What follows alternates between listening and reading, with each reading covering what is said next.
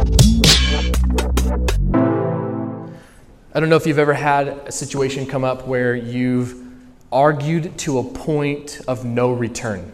You've argued with someone, whether your spouse, a coworker, a friend, when you're watching a, a game or a match or whatever it might be, that there's this argument that takes place and it gets so far to a point where you say, put your money where your mouth is. Have you ever experienced something like that? Maybe not exactly in those terms, but if you're watching a fight, if you're watching a sporting event, if you're thinking of information, a fact that you know for a fact, you know the fact about, but then you look up on Google and you find out you were wrong the entire time. You tell someone, put your money where your mouth is. That's a way of going the, the extra distance to try to describe to someone how right you are about a situation. Do I have any people in the room that always need to be right? And you're like, always, Pastor. That's why I always have the last word. Whether you're that person or not, or you've experienced that before, it can easily get to a point where we recognize that there is a point of no return. That there's somewhere in the conversation where it's like, you know what, I have fought tooth and nail for as long as I can, and I can't go back. I can't turn back on all these words I've said, so I'm gonna hunker down, I'm gonna put my roots here, and I'm gonna die on this hill because I must be right. You see, this, this phrase, put your money where your mouth is, is kind of a way of uh, trying to passionately prove not something about the fact itself necessarily, but more about the fact that we know the fact. That it comes off as this arrogant and rude way of saying, I am right, you are wrong, watch and see what happens. And so our passion for something could sometimes get the best of us in that scenario. But when we are saying this phrase, put your money where your mouth is, we're trying to show someone that we are willing to not only talk about this thing, but to back it with evidence of something that we've given to it, whether it's a nonprofit organization, a charity, a church, someone who's doing something incredible in a community, an after school program. And however, most examples of this phrase are used in politics. I support this bill. I support this candidate. I support this proposition. I oppose this. I oppose that. And people will say, okay, if you support or oppose that thing, put your money where your mouth is. This idiom is a way of describing someone who will do something rather than just talk to take actions that support an opinion, a statement, or a position, to use your own money in support of something you say you support. It's that old phrase to talk the talk and to walk the walk. And if you look on Twitter, you can find someone very easily who is good at talking the talk but not necessarily walking the walk. If you've seen that meme before of the two dogs and they're barking and, and snarling at each other be, uh, between a gate, and then that gate starts to open, and then they're like all friendly and like cute and like, oh, hey, hey, what's up, buddy? Like that's what it seems like when we're on social media. And we have to put our money where our mouth is, and we have to prove to someone that we know what's right, and we have to go to great lengths to make sure that they know we are right about some information. But when you get face to face with someone, you might not have that same interaction. You might actually have a little bit more courtesy, a little more humility. And so, a way to understand this spiritually is something I'm calling my sermon today Put Your Foot Where Your Faith Is.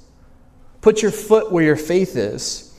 If we truly stand by what we believe, we will take action to not only live it out, but to show others how to live it out as well. And so, here James gives us three commands to put our foot where our faith is. I don't know if you're a fan of change. I don't know if you like to see change take place, whether it's every four years in the White House, or if it's day to day in the weather, or if it's whatever it might be. I, I like change. I like to see change. I like when things are kind of mixed up a little bit. It kind of spices things up a little bit. And life is full of change. We see it happen all the time in education, in relationships, in finances. You think about just a relationship in and of itself, from going to dating to engaged to then married. There's a lot of change that takes place positionally in that realm from having no kids to having your first kid and wanting to protect every little move they make And then you have your second kid and you're like, nah, you're fine. It's all good. You know, like you were the paranoid parent like I was. I was fearful of every little step. Like, why is she walking? She's going to kill herself. And then for me, it was more of like out of fear, I was trying to control something that was out of my control. A change of them growing up and becoming mature to a teenager. We pray for you if you have a teenager in your house. We love you. We support you. We appreciate you to those when those teenagers then become of age and they graduate from high school, they go into college, they get married, they have their own kids, you become a grandparent. All these things, life always has transitions. And how we deal with them will set us up with the right attitude in response to that. The transition usually speaks to the need to change the response we have towards the change itself. And so, to put our feet where our faith is, we might have to do some soul searching in the process. There's a transition that takes place here in, in, the book of James, and to prepare us for this, James is setting the stage to introduce us to something that we will see throughout the rest of the book. The first one is controlling the tongue, controlling our tongue. That might kind of sound weird in a sense because how can you control your tongue? There's a way in which we are to possess the words that come out of our mouth that ultimately dictate our attitude, our behavior, and our actions. So, controlling the tongue will become a key element, a key theme in the book of James in just a few chapters. Caring for the less fortunate is another one. As we looked at the very end of this first chapter, pure and true religion is this to visit widows and orphans and to take care of them. And then the third one is this careful consideration of our relationship to the world. What is it about our relationship to the world that needs to be considered carefully? How we act? Do we fit in? Do we stand out? How is it that I operate my life with worldly standards compared to how I should operate my life in the realm of spirituality? And so, here in James 1, there's also a very similar phrase in the book of Ephesians. Paul writes to a church in Ephesus and he tells them about this way of having to control your tongue, of having to care for the less fortunate, and how to carefully consider the relationships to the world that we have. And the reason they're so similar is not because James read Paul's letter or because Paul read James's letter, but because they both are taking from an excerpt in the Old Testament book of Zechariah chapter 3. They're both talking about the same thing, which is getting rid of the old life and growing into a new one. And so, with that in mind, of growing out of an old and growing into a new, there is something about this theme that we should take haste to listen to, which is our first look at this idea of quick to listen. Quick to listen.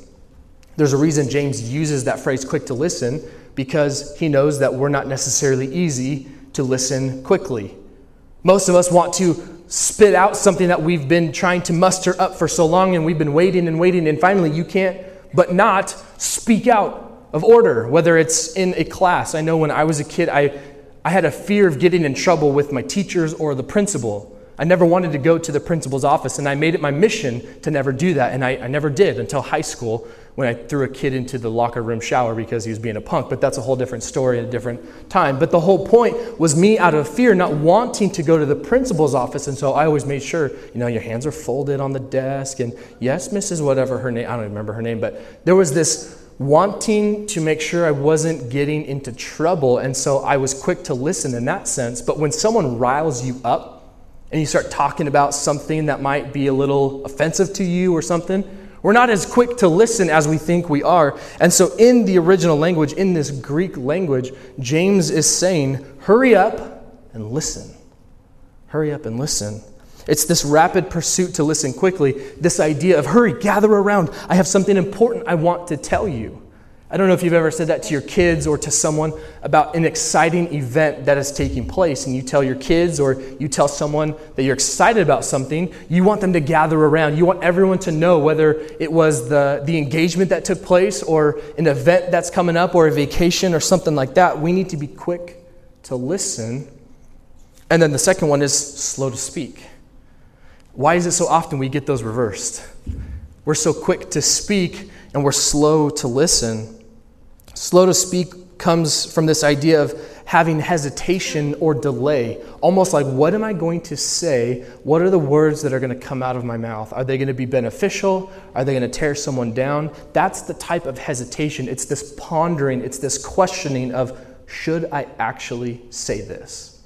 I know for me, social media wise, when I go on Twitter and you can see all these different people, you can tell that someone was more quick to speak and slow to listen rather than quick to listen and slow to speak. I used to be one of them. I'm sure we've all spouted out at some point in time in an abrupt way. And so, what I did for myself, needing an outlet to talk to someone or to just get it off my chest, right? That's a, an excuse we use. I just need to get this off my chest. You're like, oh, great, here we go. They, they found something wrong with me, and now they need to tell me, and they're going to offend me or whatever. I created a, uh, in my notes app, I created a folder called Things I Want to Tweet But Won't and I, I, write them out just so I can get it off my chest because I know that if I let this out into the world for the millions of people that are on Twitter, for the hundred people that follow me, I know that I will regret the things I've said before. And usually, we can't regret the things we've never said because it's never been said. It hasn't been put out there, if you will. And so, as James is giving us this idea of being quick to listen and slow to speak, it's because he's talking to those who have issues of anger. If you know anyone who has issues of anger, you know that this is a very good lesson. That it's this idea, not necessarily that less talk is better than more, but he's telling us to contemplate the words that come out of our mouth. To contemplate the things that we want to say to someone. How are they going to receive it, and how will they respond? And so it's this idea of not allowing our anger to control the words that come out of our mouth. In fact, the Bible even says in Psalm 140 that before you speak anything on your lips, God knows altogether the words you're going to say. Meaning that even before you speak something, God already knows the matter of your heart. He already knows what your desire is before those words even come out, which is why Jesus was so concerned with where our heart was and not necessarily with the behavior modification that we think sometimes Jesus was after. Jesus was not about trying to modify my behavior, he was trying to transform my heart. As a young kid, I was a very angry kid. Even more recent, I've also had issues of anger, and this has always been kind of the thing I've had to work through. And I didn't know this up until recently, but when my sister, who's six years older than me, used to babysit me and my two younger brothers, she told my parents at one point, I will never watch Brad again. I will never babysit him. My parents were like, What? What happened? He's like, He's she called me, and I quote, a demon child because of my anger and because of my rage. I don't remember any of this, um, probably because I specifically blocked it out of my memory but she said I was a demon child at some point. Like I was running around with things I could find in the house to beat her with. And she's six years older, and she's like, I don't want, like, this kid is going to kill me. She was genuinely fearful of her life. And I was some six year old kid, and she's like, No, you would scream so loud and so abruptly that I thought you were demon possessed. Like it would, it would literally jack up my vocal cords when I was little because of how much screaming and anger I had. I was the kid in the family who, when your mom told you to get back here when she's trying to talk to you, I just kept walking. It was like, you get back here, and I'm still talking to you. Like, and your point? What, I, don't, I don't get it. What's your point? I don't care. I was very sarcastic and very angry. And in this idea of James wanted to speak out to those of us who have anger, it's not that there are a select few who have anger, but different triggers by what brings out the anger in us. And so this anger can easily be found within us, and this anger can also be perpetuated in others. But notice the contrast between the anger of humans and the righteousness of God. That is anger that boils up from our humanity versus righteousness that is produced in us by God. James is using a tone of voice that insinuates that we should know better than what we've done. It's always after the fact that we wish we would have taken back what we said or what we did or whatever it might be. When a child knows better to do something that could harm them, a parent's response might be out of disappointment that they did not listen the first time. That was what my dad would tell me. And I think it's kind of the stereotypical dad these days where he says, I'm not mad at you, I'm just disappointed. And out of that, it's like, well, why are you disappointed? The same disappointment I didn't want to. Uh, I didn't want my teachers or my principal to think I had was the same thing about my dad as well. I don't want to disappoint my dad. Like, I've let him down. I feel like there's something that I could have done differently. And that's what it is for followers of Jesus when we're dealing with this. James is speaking into our lives by means of rediscovering our roots, rediscovering that the righteousness that we have is not based on merit, but on mercy. It's not based on achieving goals, but by receiving grace. In fact, I would go so far to say that credible Christian relationships require careful attention to others' perspectives. And if we are to be ruled by our anger or by trying to speak quickly, we may not easily win others to Christ.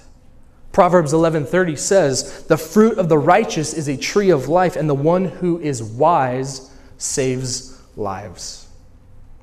That someone might know us by our fruit. That's what Jesus said. Does our fruit produce this anger? Does this, does this fruit produce in us something that we wish we wouldn't produce? James is getting at the fact that there is a way in which we can identify the things in our life that make us angry or frustrated. And sometimes they are righteous, but most times they aren't. Some think the order is not important by the quick to listen and slow to speak, but so many of us want to get our message across before we get interrupted by someone else. The verse does not say be quick to speak and slow to listen. In fact, the Jewish rabbis said it best about this in the book of James. He says, This is the reason why we have two ears and only one mouth, that we may hear more and speak less.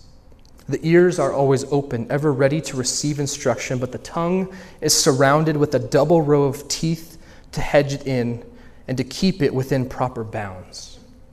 And the rabbis would use this to teach Jewish children to be quick to listen and slow to speak. This is not a new revelation. This is something that has been in the works for thousands of years, and I think it's something that we could identify with a little bit better. Like I said earlier, we rarely have to take back the words we don't say, but we often have to take back the words we do say. Proverbs 10:19 When words are many, transgression is not lacking, but whoever restrains his lips is prudent or wise. You see, we have more troubleshooting with our tongue than we do our ears. We can troubleshoot the things in our life based on the things that we say or even based on the things that we hear. And so we are so quick to jump to wrong conclusions when we're quick to speak. We are so quick to judge when we are quick to speak. We are quick to say the worst, and we're quick to offer advice when we are quick to speak, when really we should be quick to listen. We, we tend to naturally pronounce opinions and verdicts on others while not allowing the same to be said to us. We want to project these things onto other people. Well, you believe this, and you should believe this, and this is how it actually goes, and this is what it actually is. But when we're receiving it, we don't necessarily want that from others. And so the last challenge here from James is that we would be slow to anger. In fact, the Bible says that anger is not a sin. It's not, it's not a sin to be angry, but to act out upon an anger that is self motivated by its own achievements rather than by winning someone over to Christ or by winning a brother over back because of their sin. This is not a reference to outbursts of frustration, but outbursts of rage. And so we must be hesitant to allow our anger to settle into something that can be nursed and that can then control us. Last week, we looked at this temptation cycle, if you remember that, and we looked at this idea of how easy something can lure us, entice us, and then control us. And so, James is using this same idea with how anger can start to conceive of something in us, and then when it gives birth to it, it controls us. But remember that this is being spoken to into the lives of Christian people, not to non believers. This would be an easy sermon to speak to someone who is not a follower of Jesus, but to speak into the lives of believers, of people who truly say they are committed to following Jesus. This is something that would make someone question their following Jesus because of the fact that the anger is found within us. And so, in this community, these three issues stemmed from a place where wrath and speech were linked together whenever anger provoked speech. And it often, both of these issues came from not listening carefully enough. Have you ever experienced that before? When you wish someone would just listen to what you have to say? Without having to, okay, oh, that, that, that, that's great, but let me tell you this. I know early on that was something that I had to work on in my marriage to my wife. I was very quick to speak because I was the, the, the fix it guy. I wanted to fix it. Okay, you say there's an issue. How do we fix it? She's like, I don't want you to fix it. I just want you to listen. And in my mind, I'm like, well, the way to listen is to fix it, right? The way to get rid of this whole situation is not for me to listen to what you have to say, but for me to fix what you think I should do or say or whatever it is. And early on, it became very apparent that my listening was actually just this way of trying to figure out ways in which I could speak back into that situation. So one time I tried just genuinely just sitting quiet and I just listened. And she was done and she's like, Aren't you going to say anything? And I said, Well, you know, like I was convicted earlier. Um, someone told me that I'm actually not listening to you. It was an older pastor friend of mine. He's like, Well, you're not listening to your wife. And I'm like, How dare you? Why would you say that about me? Like, I'm listening because I'm listening in order to do something about it. But there are times when people just want us to simply listen. And I wonder if our listening might lead more people to Jesus than the quick response to something they have to say. When we spout our opinions, when we get fired up, we are not always claiming true Christian fellowship or even a desire to see others know Jesus. We seem to be more preoccupied with others knowing who we are and all the information that we have as we are involved in these affairs of the world. You know, it's been said to pastors that you will never lack an audience when someone who is hurting is listening. And it's true because we're always looking to see how Jesus might speak into the lives of other people. And as a pastor, that's something that I've had to learn to be quick to listen to people when they come in for counseling or when they come in for advice or a prayer request. It's not that they're asking me to fix their problem, but that they want someone to listen to that might give them consideration in their life. And so we can all find hurt at different intersections of our life, and we will always be careful to lean into God's word for our life. And I think the same could be true of anger as well. We will never lack an audience when someone is reeling from anger. Anger may not easily reveal itself, but when it does reveal itself, it's only revealing what has already been there this whole time. Anger can stem from frustration to kids not listening. That's a, that's a big thing in our house. Like, we have these charts that we have for our kids, just kind of like a tangible way for them to, uh, to know that they're doing well. And so at the end of this chart, when they fill out however many stickers on this chart, we you know, take them to get ice cream or we take them out to dinner or whatever it might be. And we do something nice to kind of reward them in a way. And one of the big things in our, in our family is listening the first time. Because my daughter, you know, I'll tell her even last night, like, hey, it's time for a bath. She's like, okay, watch this. And she does a handstand or a cartwheel. I'm like, that's great. Awesome. Great job. Like, we'll get you in gymnastics at some other point when it's not $1,000 a month or whatever. And she's not listening. I'm like, Finley, you got to listen the first time. She's like, I know, but watch this. And she wants to show me something. And I realize that I became so legalistic in my thinking that she's not listening the first time, that I've been missing out on a lot of the achievements and the accomplishments that she's been making as she gets older. You see, we can become so legalistic in our approach to people that you're just not listening to me. You need to figure this out. And we get frustrated when we feel like people aren't listening correctly. But then there are times when my daughter listens the first time, she's like, Dad, you didn't even ask me to make my bed, and I did it this morning. I'm like, Good, let's keep that going every single day. And it doesn't, doesn't always happen, but when does the frustration in my life come out? only when I feel like she should be listening to me rather than whatever else she's got going on, but it's ultimately because of my self centeredness that I want her to listen so that others can see that, wow, she listens to her father really well. But what if I create an environment that is one of um, haste and one of hostility? where I'm not championing her in other ways, but I want her to champion me in being the right parent. You see, anger can stem from frustration to trials that come up in our life. God, I, I don't get this. I'm frustrated. I'm angry that this is happening to me. And we come to this whole conclusion like, why me, God? It doesn't make sense. We can get frustrated and angry and that's not necessarily a sin, but when we choose to allow the trial to become the temptation that we talked about last week, it can easily trip us up and create within us an anger that causes us to sin, an anger that would actually keep us from trusting God in that trial. Anger can stem from coworkers, from a spouse, from your favorite team losing, from pretty much anything that doesn't go your way. And so that's why our hearing needs to have greater powers of acceleration than our speaking.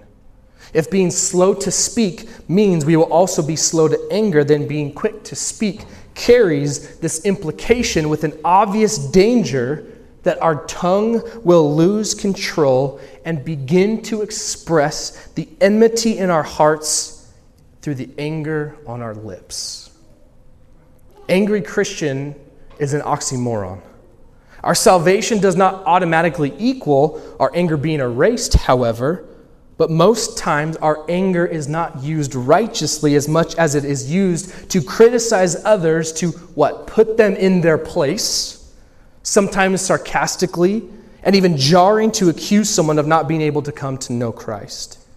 That's why we must check ourselves before we wreck ourselves. I know that's kind of cliche, but it works. Because look at this analogy of a mirror. You've all seen a mirror, right? You all look beautiful this morning, by the way. You guys checked your mirror and you recognized that there was a need to brush your teeth and fix your hair and all these other things. This piece of glass can reveal a lot about a person, can't it? When you look in a mirror, you see all the imperfections, all the impurities that are on our skin, and we, we see this complexity of how we were created. Most people don't leave home. I said most. People don't leave home without first looking in a mirror from head to toe. You know, there's an old tale about a soldier who was hanging a mirror from a tree as he was shaving his beard. And as he was shaving this morning, a witch doctor came by and she was fascinated that this soldier was looking so intently at the tree. But as she got closer, she saw what he was doing. And so he was shaving his beard and she was kind of wondering like what this mirror was all about. And he told her about the mirror. She looked into the mirror and she was spooked by what she saw. And so she took off and she ran in the opposite direction in disgust. But she came back the next morning to this soldier and asked him if she could buy this mirror from him. And he said, No, this is my mirror. She was like, Okay, that's weird. And so she insisted that she must have this thing so that she can study what she called its witchcraft.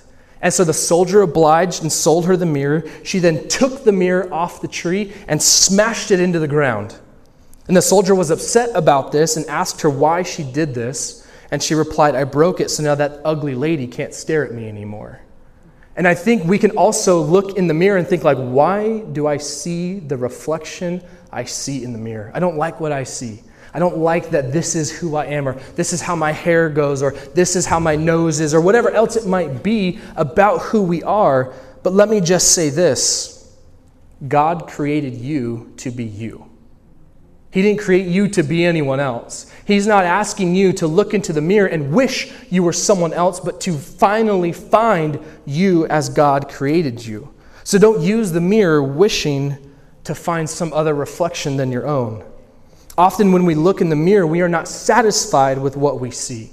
Most of us see the outward appearance. And so, the imagery of this mirror is that we would take a long, hard look into the mirror and ask ourselves what we see and if we are okay with it. Not by our appearance, but by what's on the inside. Jesus said, From the abundance of the heart, the mouth speaks. And I, I think that same principle can apply from the abundance of the heart. The body is content in who it is in Christ.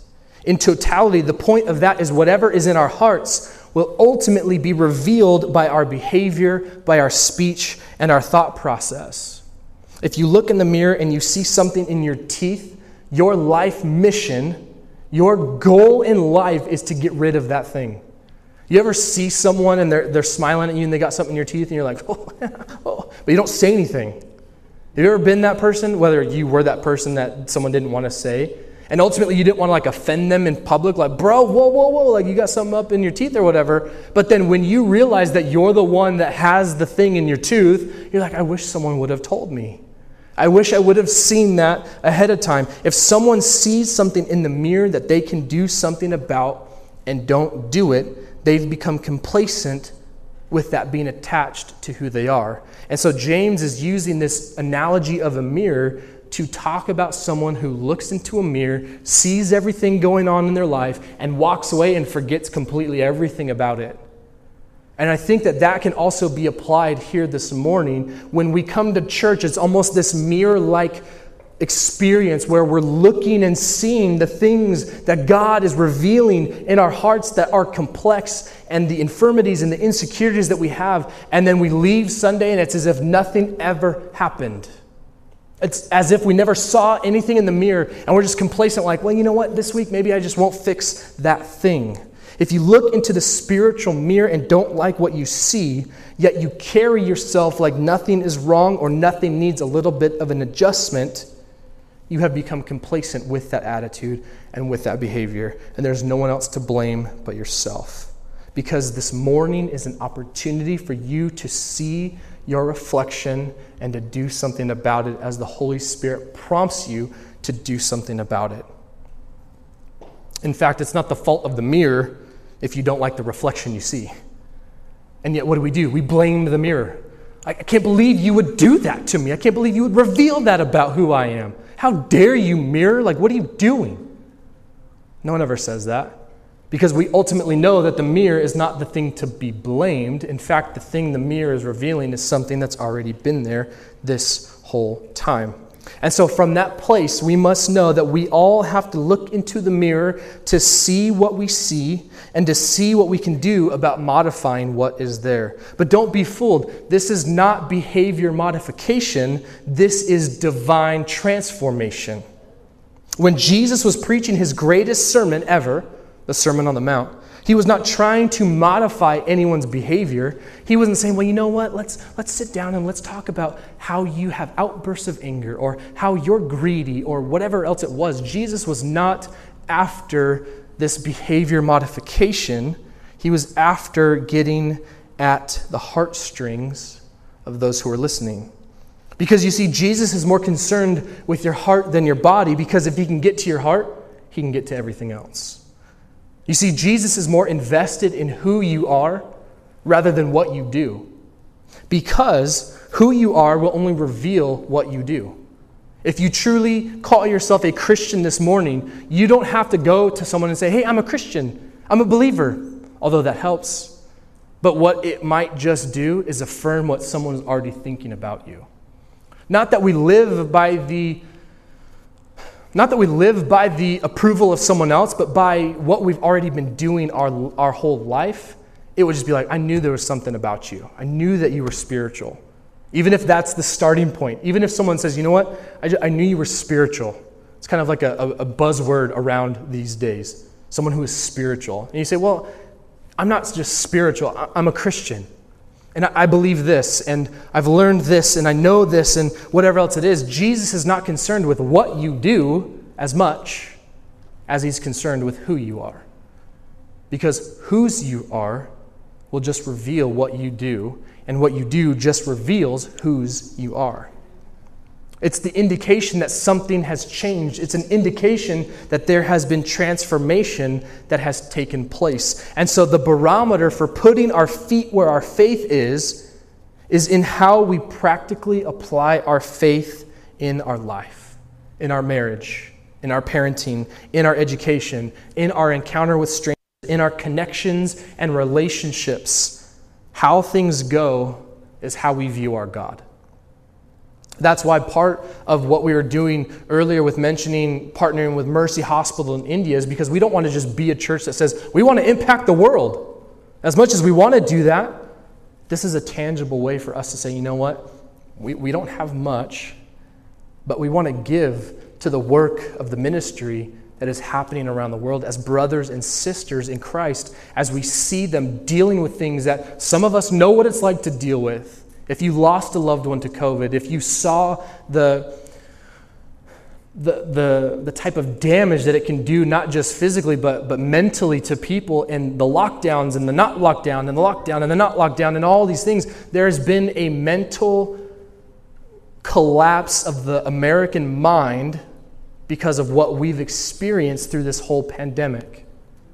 But God is also using this as a means for us to look at the reflection in the mirror to see God, what are you doing in my life? And how are you wanting me to meet people where they're at? And so the only way a crisis can be turned around is when it meets Christ. That's it. Whether you have a personal crisis and you're, you're feeling something inside that no one else knows about, and mentally speaking, that you're dealing with these thoughts and these different ideas in your mind that no one else knows about, when your crisis meets Christ, it ends right there. And the, the ultimate crisis, when we realize that we were dead in our sin, as the Bible says, when that crisis of being dead in our sin met Christ, He brought us to new life. Many times when people encounter Christ, it is through the tangible approach from people who love God and love others.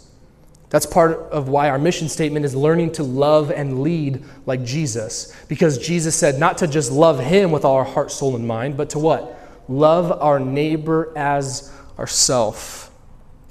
And so James says that true religion is when we meet the widow and the orphan where they are, and true religion is expressed in what we do among those who tend to be hidden and marginalized. James's half brother, Jesus, I don't know if you've heard of him, but he said this in Matthew 25 40, which is what we read earlier during our offering exhortation As you did it to one of the least of these brothers, you did it to me. Because from Psalm 20, we can truly say this about ourselves that some trust in chariots and some trust in horses, but we trust in the name of the Lord. We have learned what it's like to be the hands and feet of Jesus, and now it's time for us to look into the mirror to see the reflection and to identify ways we can rid of the impurities we might see. For if I look in the mirror and I see my anger easily awakened by my misunderstanding of someone who is an outcast or who is marginalized, then I must go to God and not pray that our world would change, but that first my heart would change. If we want to see revival in our cities, we have to first see revival in our hearts. And I wonder if we haven't seen that revival that everyone wants to talk about because no one's willing to talk about the revival that has to first take place here. Psalm 139, 23, 24 says, Search me, O God, and know my heart. Try me and know my thoughts, and see if there be any grievous way in me, and lead me in the way everlasting. It's from that place where, in response to that, we can easily get manipulated into believing that when someone brings something to our attention, like, well, you, you get very angry easily. I do not. And you're like, you just proved my point. Or like there's a, a word in our house, we're not allowed to say stupid. And anytime uh, I say stupid, my kids will say, You're not supposed to say that. You need to ask God for forgiveness. I'm like, well, excuse me. Like, let me talk to you about your sins. You know, like we easily want to identify the sins of others with excusing our own. But the psalmist is saying, Search me, O God, in my heart. If someone brings something to your attention, even if it's not true, you can run to this psalm Search me, oh God. Like maybe I'm so blinded to the thing that's going on in my life that I don't think is there, but clearly someone else does. And even if it's not truly there, search me, oh God, and know my heart. Try me and know my thoughts. And if someone brings something to us, rather than trying to defend our honor or our integrity or whatever else it might be, the Bible says that God will vindicate you. As we come to the communion table this morning, we use communion as the mirror to see the reflection and what impurities must be removed. as we come to the communion table this morning, as we pray in just a few moments, would you consider the cup that is in your hand and would you use Psalm 139 to discover if there's something in my heart that is not right or something in my heart that has crept in unnoticed that maybe I'm unaware of?